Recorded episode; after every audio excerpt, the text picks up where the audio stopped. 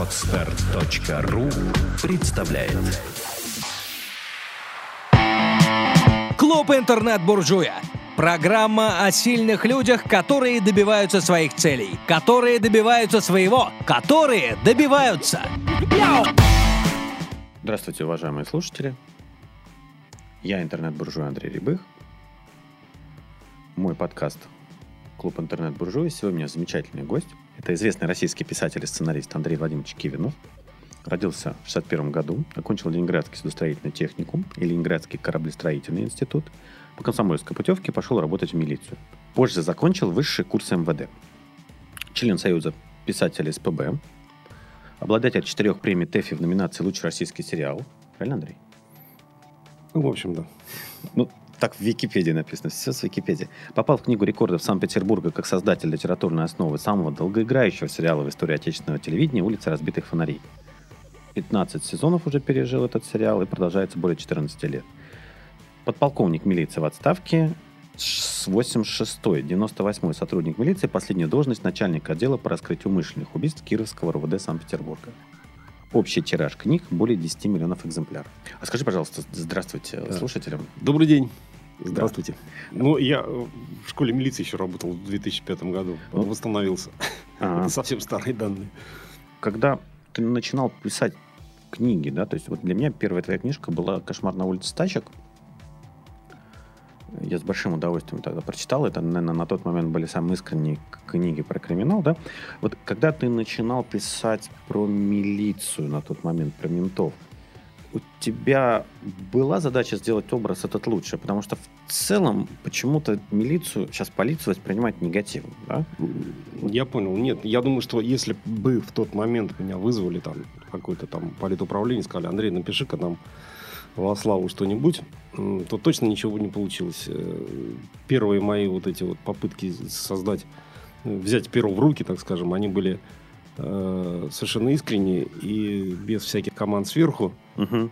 Э, И, наверное, произошел, как я всегда говорю, вот такой эффект, когда э, ты пишешь правду, которая, наверное, не совсем приятна, да, а и при этом получается обратный эффект, когда герои в силу этого становятся положительными, потому что э, они не приукрашены, и им люди верят. Вот, наверное, такой эффект произошел, то есть э, клин клином, что называется. И опять-таки э, я не планировал, вот еще один аргумент в пользу того, что это, так скажем, не заказ, я не планировал Мгм. это для широкой публики. да. Это было написано для э, своего коллектива, для своих ребят, и, наверное, в таком ироническом пара- э, так скажем, ну, в стиле пародии, да, что-то вот такого плана, потому что серьезно писать о том, как мы там боремся с преступностью, наверное, это меня точно никто не понял. И я решил, ну, э, не то чтобы постебаться, но э, вот написать такую легкую вещь, которая бы была, понятна в нашем узком кругу. Потом просто эта узкая вещь стала уже достоянием широкой публики. Как же и, она и, стала, если- публики, и публика ее, в общем, восприняла очень хорошо. Э, Очень просто. Я просто я работал э, тогда в милиции. Вот эта вещь была напечатана на машинке. Мгм. Первая кошмар на улице стачек. Я хотел подарить по экземпляру э, своим ребятам, о которых это было написано. Мгм. И вот эта вот рукопись, а- один из вариантов, э, попал э, в руки к мужу моей сестры. Он тогда работал в издательстве. Вот. Мгм. И он отнес в издательство и сказали, слушай, давай напечатаем, потому что про милицию так никто не писал. Э, Это же был 90 где-то второй год, вот, когда Мгм. еще, в общем, и цензура была достаточно серьезная. И, и я так, в общем, честно говоря, ну, не то, что испугался, но опасался, что как минимум меня уволят, да, потому что, ну, очень откровенно. Но, тем не менее, э, я рискнул, дописал еще четыре повести, и вот вышло, вышел этот сборник первый. Сколько кошмар писался по времени? Он писался недолго, потому что было очень много материала, было много эмоций. да. Мгм. То есть даже Мгм. больше эмоций, нежели материала, фактуры. Хоть и добавляй, потому что за пять лет на тот момент я- то, что я проработал, я, в общем, набрался этих эмоций, фактуру, эту- этот взгляд изнутри. И, в общем, до этого просто никто про это так вот не писал. да. Тяжело работать в милиции? Вот. Ну, В смысле, тяжело ли? Ну, тяжело ли работать? Вот тебе тяжело было работать? Вообще людям тяжело Ну, Я работать? скажу, в что нелегко, да, потому что, э, хотя нас и предупреждали, что это там достаточно сложная работа, но тем не менее э, оказалось, что гораздо сложнее, чем предупреждали. В основном, ну, в общем, и физическая усталость там была, и, конечно, моральная. Ну, вот, Что и- самое тяжелое и- в процессе работы? Ой, это, это, это сложно сказать, там очень много нюансов, вот о которых, собственно, я и писал, что там самое сложное. Вот. И э, там, знаете, вот, э, ну, я работал на оперативной, оперативником, то есть в уголовном розыске, криминальная милиция, э, и вот там, наверное, я всегда сравниваю с э, большим спортом, то есть вот, Мгм. Наверное, наиболее эффективная работа это с 25 до 30. Э, Мгм. При этом есть минусы, потому что все-таки жизненного опыта не хватает зачастую Мгм, мгм. ты решаешь судьбу людей в таком возрасте, но зато это компенсируется диким, дикой азартом, дикой энергией, да, ты можешь...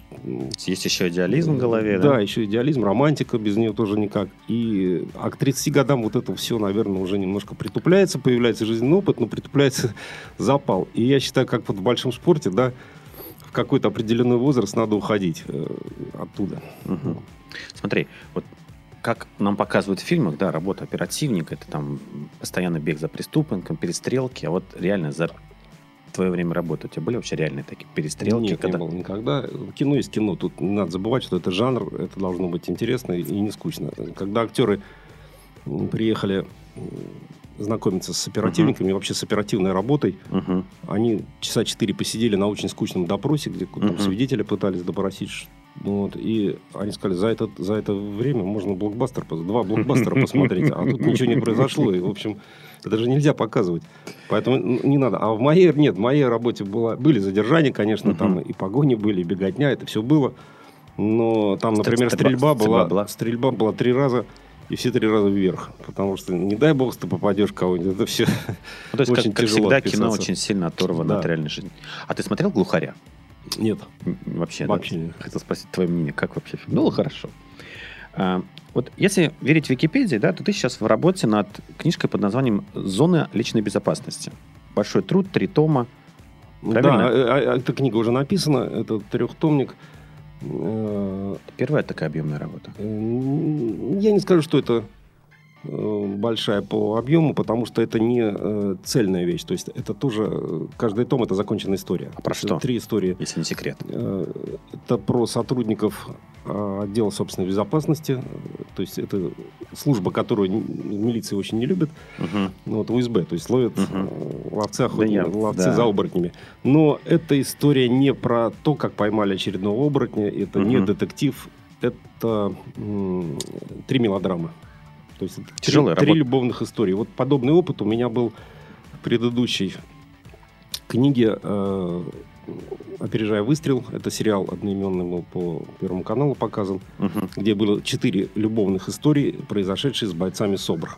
То Мгм. есть, вот несмотря на такую вот вроде Собор- как- собор и э, любовь. Собор, да. э, Несмотря на такую брутальную профессию, где подразумевается, наверное, экшен сплошной, погони, драки там и Мгм. прочее, э, это была категория 12+, и везде она идет под категорией не боевик, а мелодрама. То есть вот такой необычный подход. Вот здесь я пошел по тому же принципу, то есть зона личной безопасности, почему и название такое. Мгм. Это личные истории э, сотрудников ФСБ. Интересно. Тоже будет сериал, кстати, тоже с- интересно кино будет Но я снимать. подозреваю, тебя как не книжка, тебе так сериал. Хорошо, смотри. Вот как я просмотрел, да, то есть, после, то есть где-то лет 10 назад ты завязался так называемой ментовской литературой, да, и у тебя теперь основные герои, это там охранники, беглые заключения. Вот с чем это связано? С чего вдруг такой вот... Нет, ну, во-первых, э, я не отказался совсем от криминала, да, как такового. То есть во всех у меня книгах есть криминал. Э, Я отказался от главных героев-милиционеров. Все-таки я считаю, что для того, чтобы достоверно писать о сотрудниках милиции, в том ключе, котором я до Мгм. этого писал, надо держать руку на пульсе, надо быть А. внутри этой системы, надо Мгм. знать, что там происходит. А Мгм. изменилось очень много. Изменился и менталитет сотрудников, изменился и законодательство, и условия работы. Когда я работал, мы не знали, что такое мобильный телефон. Вот, и мы не знали, что такое компьютер. И поэтому сейчас Провокаци- писать... Провокационный вопрос. В худшую сторону, в лучшую изменился? Я думаю, худше. Худшую. Да, и э, э, поэтому, в общем, как таковые сотрудники у меня есть, там присутствуют, но они не главные. И главное, наверное, тема все-таки не криминал, э, а какие-то личные отношения. Ну, тем очень много, на самом деле, и интересных, помимо криминала. криминала. В общем, стараюсь от этой уходить. Был, был опыт, книжка такая «Три дня без любви», где я вот Мгм. поставил себе задачу вообще обойтись без криминала. Получилось? Никакого, да, получилось достаточно успешно. Не было никогда желания сказки писать. Да я, в общем, их и пишу. То есть любой, ну это реально любой детские- детектив детские сказки любой детектив это сказка. Это детские. Э, У меня в одной повести «Пурга», новогодняя такая повесть, там мама сочиняет девочке сказки. Ну вот, но, и вот одна из этих сказок там приведена, э, но мама их с прицелом сочиняет. То есть там есть ну, метафоры с- такие, нет, нет, философские нет, притчи, а, да? Она готовит девочку к школе, там, злая волшебница алкоголина, ее А. помощник Никотиний, там, А. напали на бедную девочку. И вот, э, вот такой я сочинял. Вот э, родители перед сном многие детям читают сказки, да? Вот у тебя было такое? Ты сказки или какие-то свои рассказы вот сразу на ходу придумывал, как... Нет, я не помню сказки, я точно не читал. Мне, я помню, читали точно. Мне читали Айболита.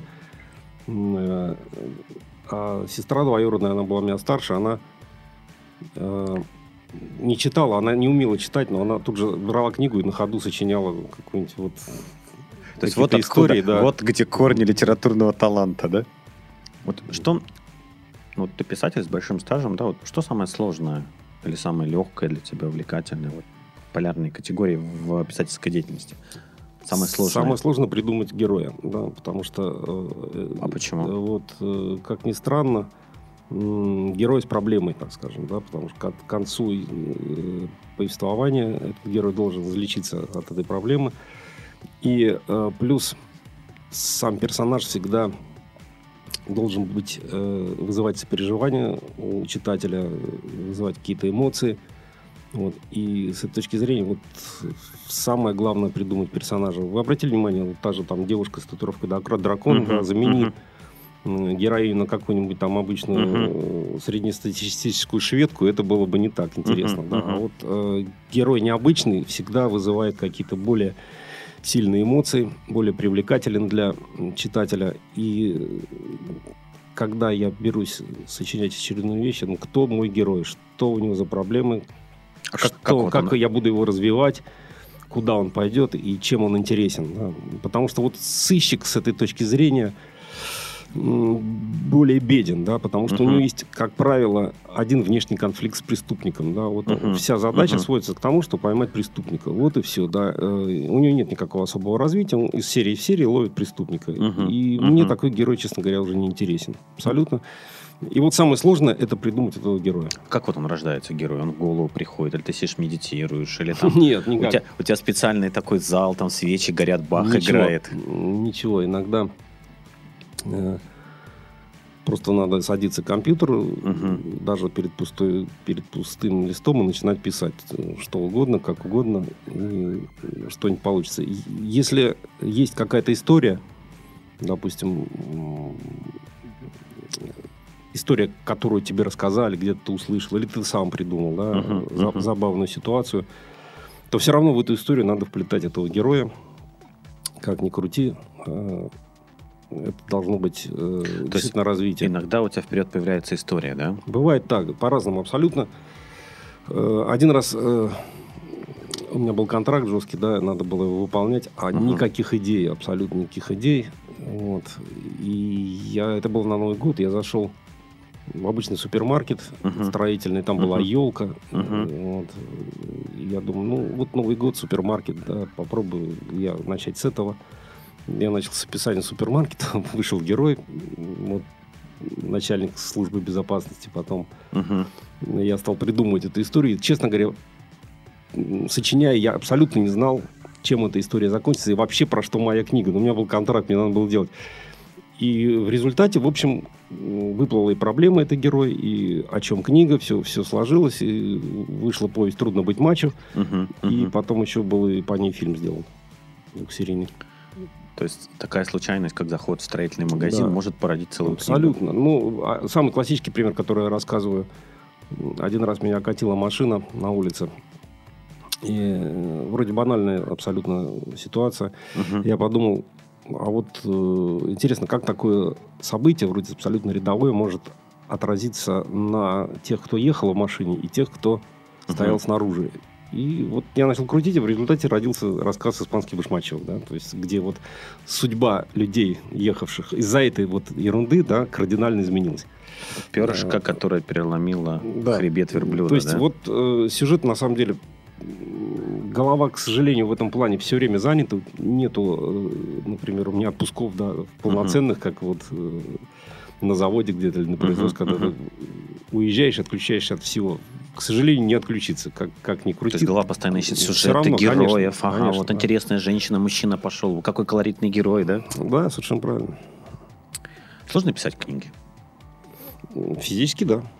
Это достаточно тяжелый труд, э, хотя многие говорят, ну что там, сидишь там, сочиняешь. А сколько вот на книгу времени Вот, уходит? э, Ну, по-разному.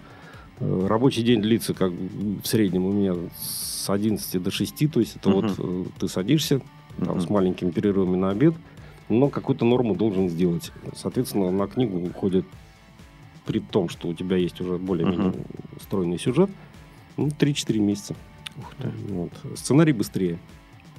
ты. Сценарий делаешь сценарный план, и дальше уже по плану ты делаешь. Но сценарий э, уходит больше времени на доработку потом, потому что продюсеры, режиссеры, кино все-таки коллективное творчество, да, там, там просто и- команда работает, Да, да? и там надо уже больше переделывать, нежели в книге. Как ты себя мотивируешь? Вот эти 3-4 месяца возвращаться к компьютеру и писать, писать, писать. Вот А- а Какой никак- секрет? никак. Это внутренняя дисциплина. Другого тут, к сожалению, ничего не дано, потому что вот тут такой парадокс. Тоже известная цитата, не помню чья, сценариста нашего сказал, мне очень нравится быть сценаристом, но я ненавижу писать сценарий. Вот, вот это из, из той же серии. Мне нравится быть писателем, я ненавижу писать книги. Да? То есть мне надо заставлять садиться утром. Ну, ну я понимаю, с другой стороны, что ничего другого-то нету. Да? То есть чтобы быть писателем, надо писать. К сожалению, это аксиома, никуда, само, само оно ничего не напишется, и, и как бы тебе не было Ну, то есть- лень, как, как, да, только, только То есть ты дисциплина. мотивируешься жестко внутренней самодисциплиной. Конечно. То есть ты человек волевой, можешь сказать, так, в 11 сел, вот план, сколько ты должен написать, столько Ну, пиши. желательно так. Ну, не, не идет совсем тогда, ну... Как музу вызываешь? Вот что делаешь для того, чтобы она прилетела? н- Никак. Никак? То есть Никак, да. сама, сама заходит, да? Э, Муза – это удел ленивых. Почему? Ну, вот почему-то Всегда так. кажется, что, знаешь, И вдохновение тоже удел вдохновение пришло и понеслось, и человек начинает творить, там вот его несет на волнах. Нет? Вот точно скажу, что алкоголь не употребляю во время.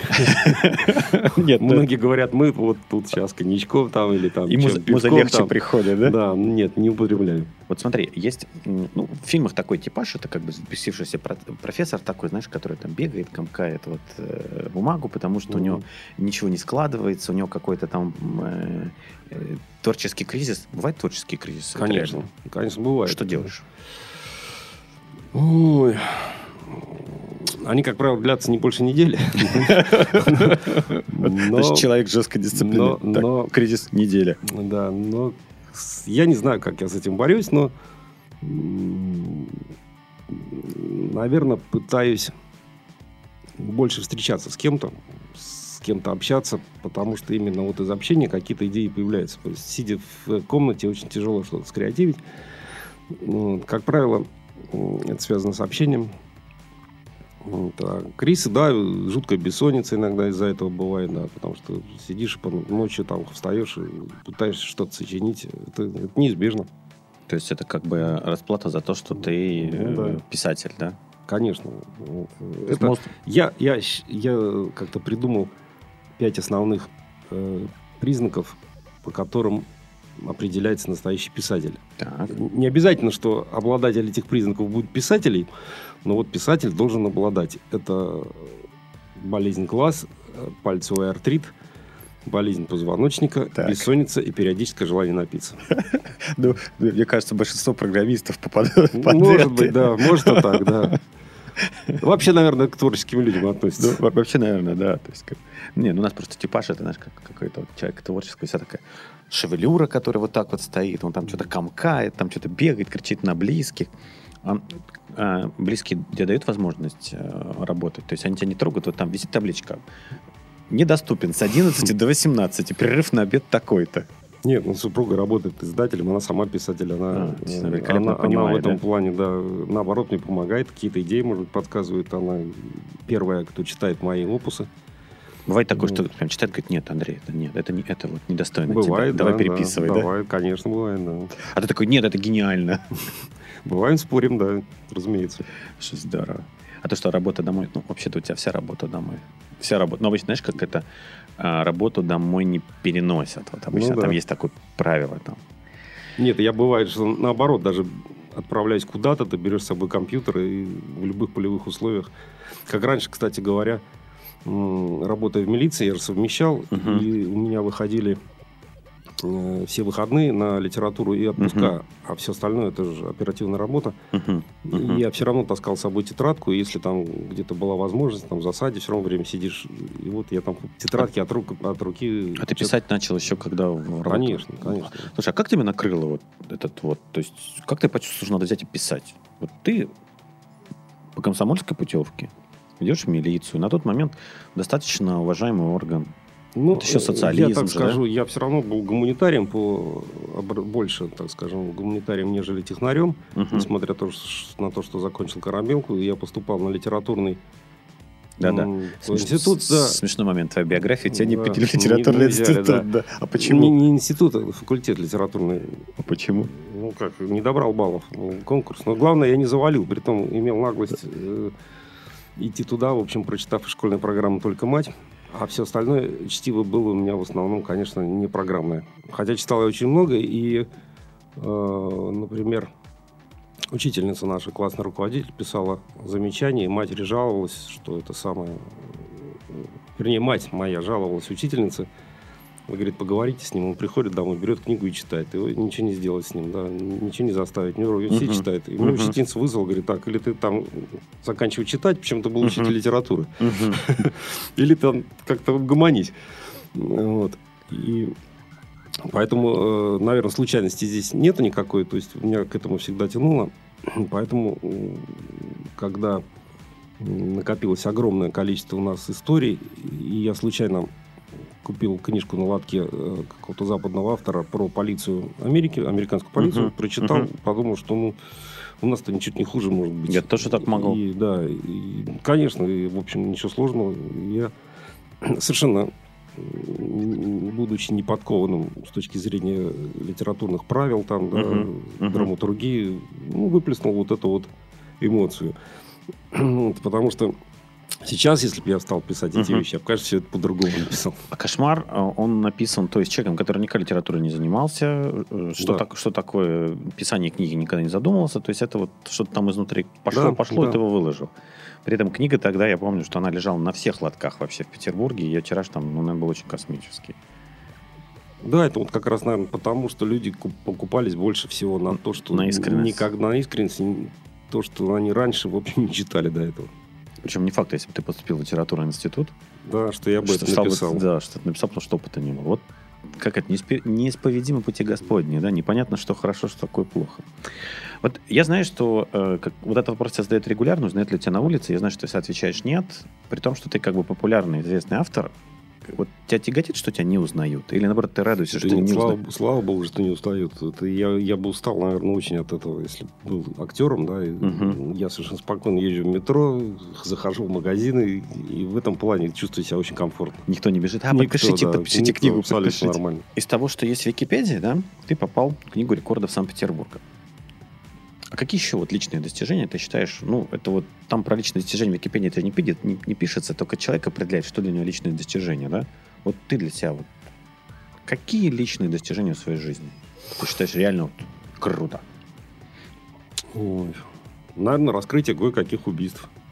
О. Наверное, живопись, потому что я стал увлекаться живописью, и вдруг это у меня получилось. И я, в общем, ну не то что горжусь, но мне это польстило, что да, я, Мы пока это сидели- достижение, а, да. Пока считаю. сидели, Андрей показал свои работы, да, и очень такие интересные. Вот, и, и я думаю, что, наверное, к, к моему возрасту достижение то, что у меня все свои зубы и все свои волосы. А книжки, какая-нибудь книга разве не является достижением? Я имею в виду вообще достижение. Ну, а Но это за, за это спасибо родителям. какая книжка самая любимая? Да, они все, в общем, как дети, потому что, ну как, они, просто есть более удачные, есть менее удачные. Какая самая удачная? Вот, э, Вот для тебя, как для профессионального писателя, вот ты Ну. оцениваешь себя уже скептично, говоришь, ну, вот тут, конечно, наивно Я писал. считаю, что, наверное, может быть, не согласятся читатели. Это книжка «Пурга», э, «Пурга»? которая будет экранизирована тоже на Новый год. Новогодняя история трех друзей. Вот. Я считаю, что она удачная. Сколько вот у тебя вообще сейчас фильмов по твоим произведениям? Ты можешь примерно хотя бы Я знаю, сколько я сценариев написал. Сколько сценариев? В районе 130 экранизированных. 130 экранизированных сценариев. Да, это с учетом убойной силы. Шесть сезонов первые фонари Мгм. и плюс э, полных метра Мгм. вот, э, и несколько мини-сериалов То есть телевизионных. жанр про ментов, это, по большому счету, начало жанра про ментов полностью твоя заслуга. Потому что он весь построен, насколько я помню, на «Кошмаре» на улице Стачек и на следующих книгах. Ну, в фонарях я принимал участие в первом сезоне только, дальше уже без меня. Но это, я не, не знаю, это не моя, наверное, заслуга, там это все-таки работа коллектива, поэтому это творческое, это кино, это творчество коллективное, и там, конечно, и продюсеры, и актеры, и режиссеры Мгм. к этому руку приложили, то есть это не только моя заслуга. Но, наверное, я думаю, что фонари были вот таким одним из первых э, сериалов, который дал действительно толчок для всего вот сериального движения. Питерские писатели. Вот есть такое понятие, питерские писатели? Они вообще существуют? Физически, конечно. Но они где-то тусуются, у них свое литературное кафе. Знаешь, как вот всегда, есть Ну, литературное есть союз кафе. писателей, конечно. ну, Есть Центр современной литературы на Васильевском. Вот, э, Союз писателей, то есть, конечно, это присутствует. А есть место, где они просто си- сидят, тусят, обсуждают за кофе. Тренды современной литературы. Я не знаю.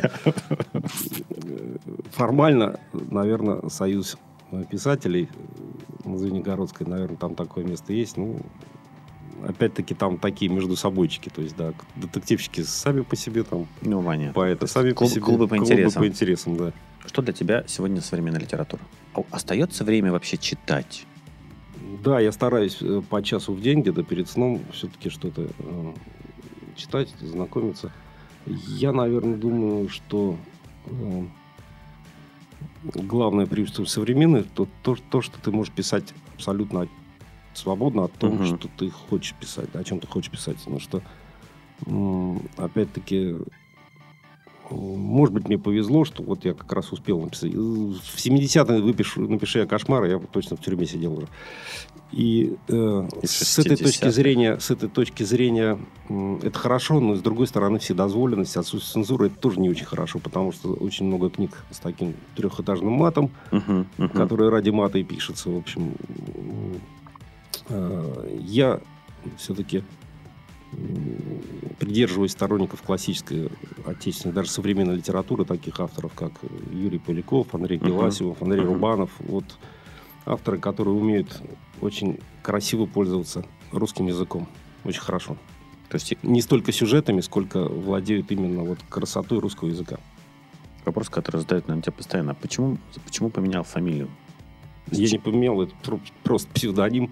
А, Да, это, это моя, моя, моя фамилия, она так и осталась в паспорте. Мгм. А псевдоним придумал не я. Это, это мой коллега придумал. а почему он так сказал? Ну, давай, давай ты будешь Кивинов, а не Пименов. Нет, все просто. Эм, Это мой напарник по отделу. Я дразнил его Клубникиным, потому что у него была фамилия Малинин. А он дразнил меня Кивиновым. У нас были фруктовые клички. И потом, когда я написал вот этот кошмар, я и взял, собственно, псевдоним сразу. А он так и прилип, и все теперь. Ну да. Теперь как бы все воспринимают только Андрей Кивинов. Поскольку у меня передача настроена больше на молодежь, да, то есть или мотив ее это э, как добиваться своего, и время нас уже показывает, что мы там к концу начинаем подходить. Какие бы три книги ты рекомендовал как обязательные к прочтению? Интересно, если для молодежи? Да, Ну, как хочешь. Как Ну, воспитательное? Ну, не обязательно, вот Я, наверное, не стал бы в молодом возрасте рекомендовать «Мастера и Маргариту», которую рекомендуют все в этом возрасте, потому что масса книг, которые я читал в юности, я просто их не понял. Да? у меня с Достоевским такая Да, ситуация полностью. И э, я в молодом, именно в таком возрасте, Да порекомендуй любые три книги, которые обязательны. Вот строго. Вот эти три книги надо прочитать обязательно в своей жизни. Прилетели инопланетяне, да? Попали на тебя и говорят, мы хотим вот по трем книгам понять. да, тут, тут Вот что ты кого- рекомендуешь? Кого-нибудь обидишь. Профессионально началось, да? Достоевского там обидишь, да. Так хочешь сказать, Кивинова прочитать. Ну, они тогда, понимаешь, они тогда решат, что как-то тут все, все какие-то эти тяжелые очень у человечества, какая-то карма. Ой, Мы тут воспитывались на «Как закалялась сталь» и мать, и мать, по которой я все время сочинение писал. Ну, то есть, как закалялся. Кстати, Мать. как закалялся сталь, очень хорошая книга. Хорошая, да. То есть она учит, как добиваться цели, несмотря ни на какие трудности, которые возникают в твоей Я жизни. думаю, наверное, Тихий Дон. Тут точно. Тихий Дон, отлично. э, Из отечественного. Великий Шолохов. Я бы порекомендовал, наверное, как-то не странно, Алексея Иванова, современного э, А произ- географ Глобус пропил, который сейчас будет экранизироваться. Ага, ага. Я вот думаю, что это можно было рекомендовать Ага. для прочтения каждому, потому что там есть столкновение современного и старого, так скажем, мировоззрения. И э, третью, сейчас подумаем. Библию рекомендуешь? Да нет, потому что Библия, в общем, тоже это связано больше с верой. Там это тут такой. Я не верующий человек, и мне- как бы мне она будет не так интересна. Все мы, кто родом из социализма, не очень верующие люди. Да. Ну, пусть будет мастер Маргарита, ладно. Все-таки раз для Мастер всех, Маргарита. да, для всех э, Ну. возрастов тогда ладно. А вот если мы опять говорим про книги, да, вот ты можешь сказать, какие книги перевернули твою жизнь? Тебя персонально. Ты прочитал и понял, что вау, я вот об этом не знал. Я так не думал. Я увидел какую-то новую точку взгляда на мир.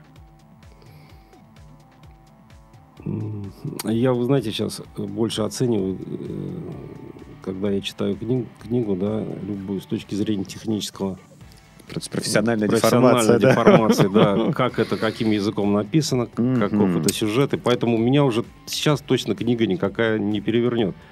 То есть ты, ты так смотришь на книгу, так, русский неплохой, сюжет номер Да. пять, значит, в конце, ага, убийца вот этот, скорее всего, о, угадал. Вот. А в том возрасте, в начинающем, ну, не знаю, я... Мне Ефремов нравился в свое время, фантаст. Наш Иван. Мгм. Я не скажу, что Мгм. перевернул, но... Ну, на тот момент было ну, очень мало фантастики все-таки. Да. Вот. И я это у- у- с ну, достаточно сильно увлекался этой штукой. Э, Пикуль некоторые вещи, каторга, например, там вот. Я Мгм. удивляюсь, что до сих пор ее не экранизировали. Вещь потрясающая. Если брать билетристику, то, наверное, ну, понятно, что Дюма, наверное, на 15 лет. Вот, многие вещи. Но э, тот же остров сокровищ и прочее, вот это все. Стивенсон. Стивенсон, Ну, да. детские. То есть наши, Детские наши, наши дет- да. детские книги. Скажи мне, а вот ты какие-нибудь духовные вещи да, к- э, в своей жизни используешь? Там йога, цигун, что-то. Есть такое, что, что позволяет там расширить сознание, как принято думать, есть у писателей, как у людей творческих? Нет, одно время для меня такой отдушин был хоккей. Мгм. И я больше заряд получал, поиграв в хоккей.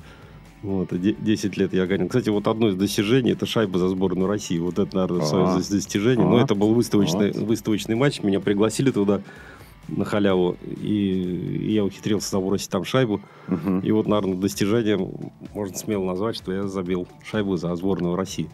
И, и вот это было. Потом я, к сожалению, с хоккеем закончил, потому что травмы просто уже такие несовместимые Ну, со спортом. Травма опасный такой Да, вид спорта. и, и, в общем, сейчас мне вот этой вот отдушины, к сожалению, не хватает.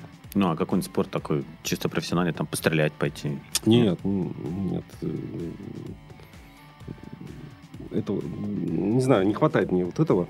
Именно, честно именно- говоря. именно как хоккей. Именно эмоци- эмоционального спорта, потому что вот всякие фитнесы, там, бассейн, они, конечно, полезны для здоровья, но они не очень Эмоций нет. эмоциональные, да. Вот с какими трудностями на пути к тому, что сейчас стал Андрей Кивинов, пришлось столкнуться? Вот ты можешь какие-то вот рассказать там ситуации, когда ты столкнулся, было тяжело, ты это преодолел, и все, что нас не убивает, сделало тебя сильнее? Наверное, одна из самых первых книг, которую я показал э, профессиональному писателю, он сказал, что это слабо, и, в общем, н- лезть туда, куда... Это, это, были, это был кошмар, да? Нет, это был не кошмар, это была там одна из следующих книг. И, и, в общем, э, как-то так меня зацепило. И, в общем, думаю, нет, ну, это неправильно все бросить там. самое.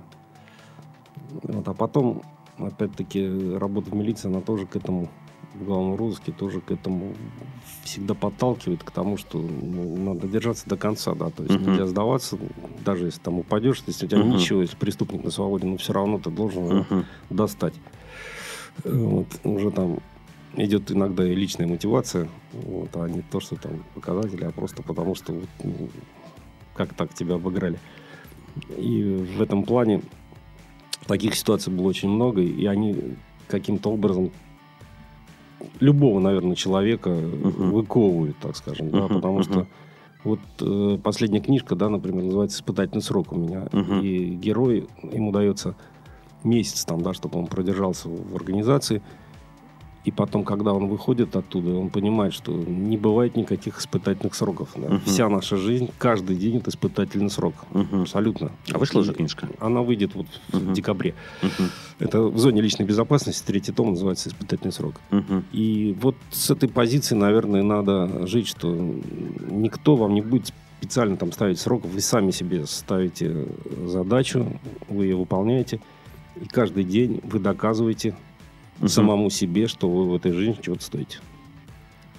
Рецепт. Как добиваться своего от Андрея Кивинова? Рецепт один – вкалывать. Вколоть, Другого вколоть, нет. вколоть. То есть утром встал, с 11 до 18 ничего пишу. Само, ничего само сверху никогда не прилетит. В этом я уже убеждался и не раз. Никто вам ничего не принесет. Другого нету. Как бы вам плохо не было, как бы, что бы у вас там на душе не творилось, вы должны вставать к станку или идти на работу, или садиться за стол, креативить, думать. В общем, работать. Упал, встал, упал, встал. Да. И пока не добьешься своего. как бы там, какие неудачи бы там не преследовали, все, бывали, бывают и срывы, бывают и стрессы, но без этого никак. Все равно надо что-то делать, надо дальше, дальше, дальше двигаться. Андрей, спасибо большое за уделенное время. Спасибо за ответы Да, на вопросы. пожалуйста. До свидания, уважаемые Мгм. слушатели.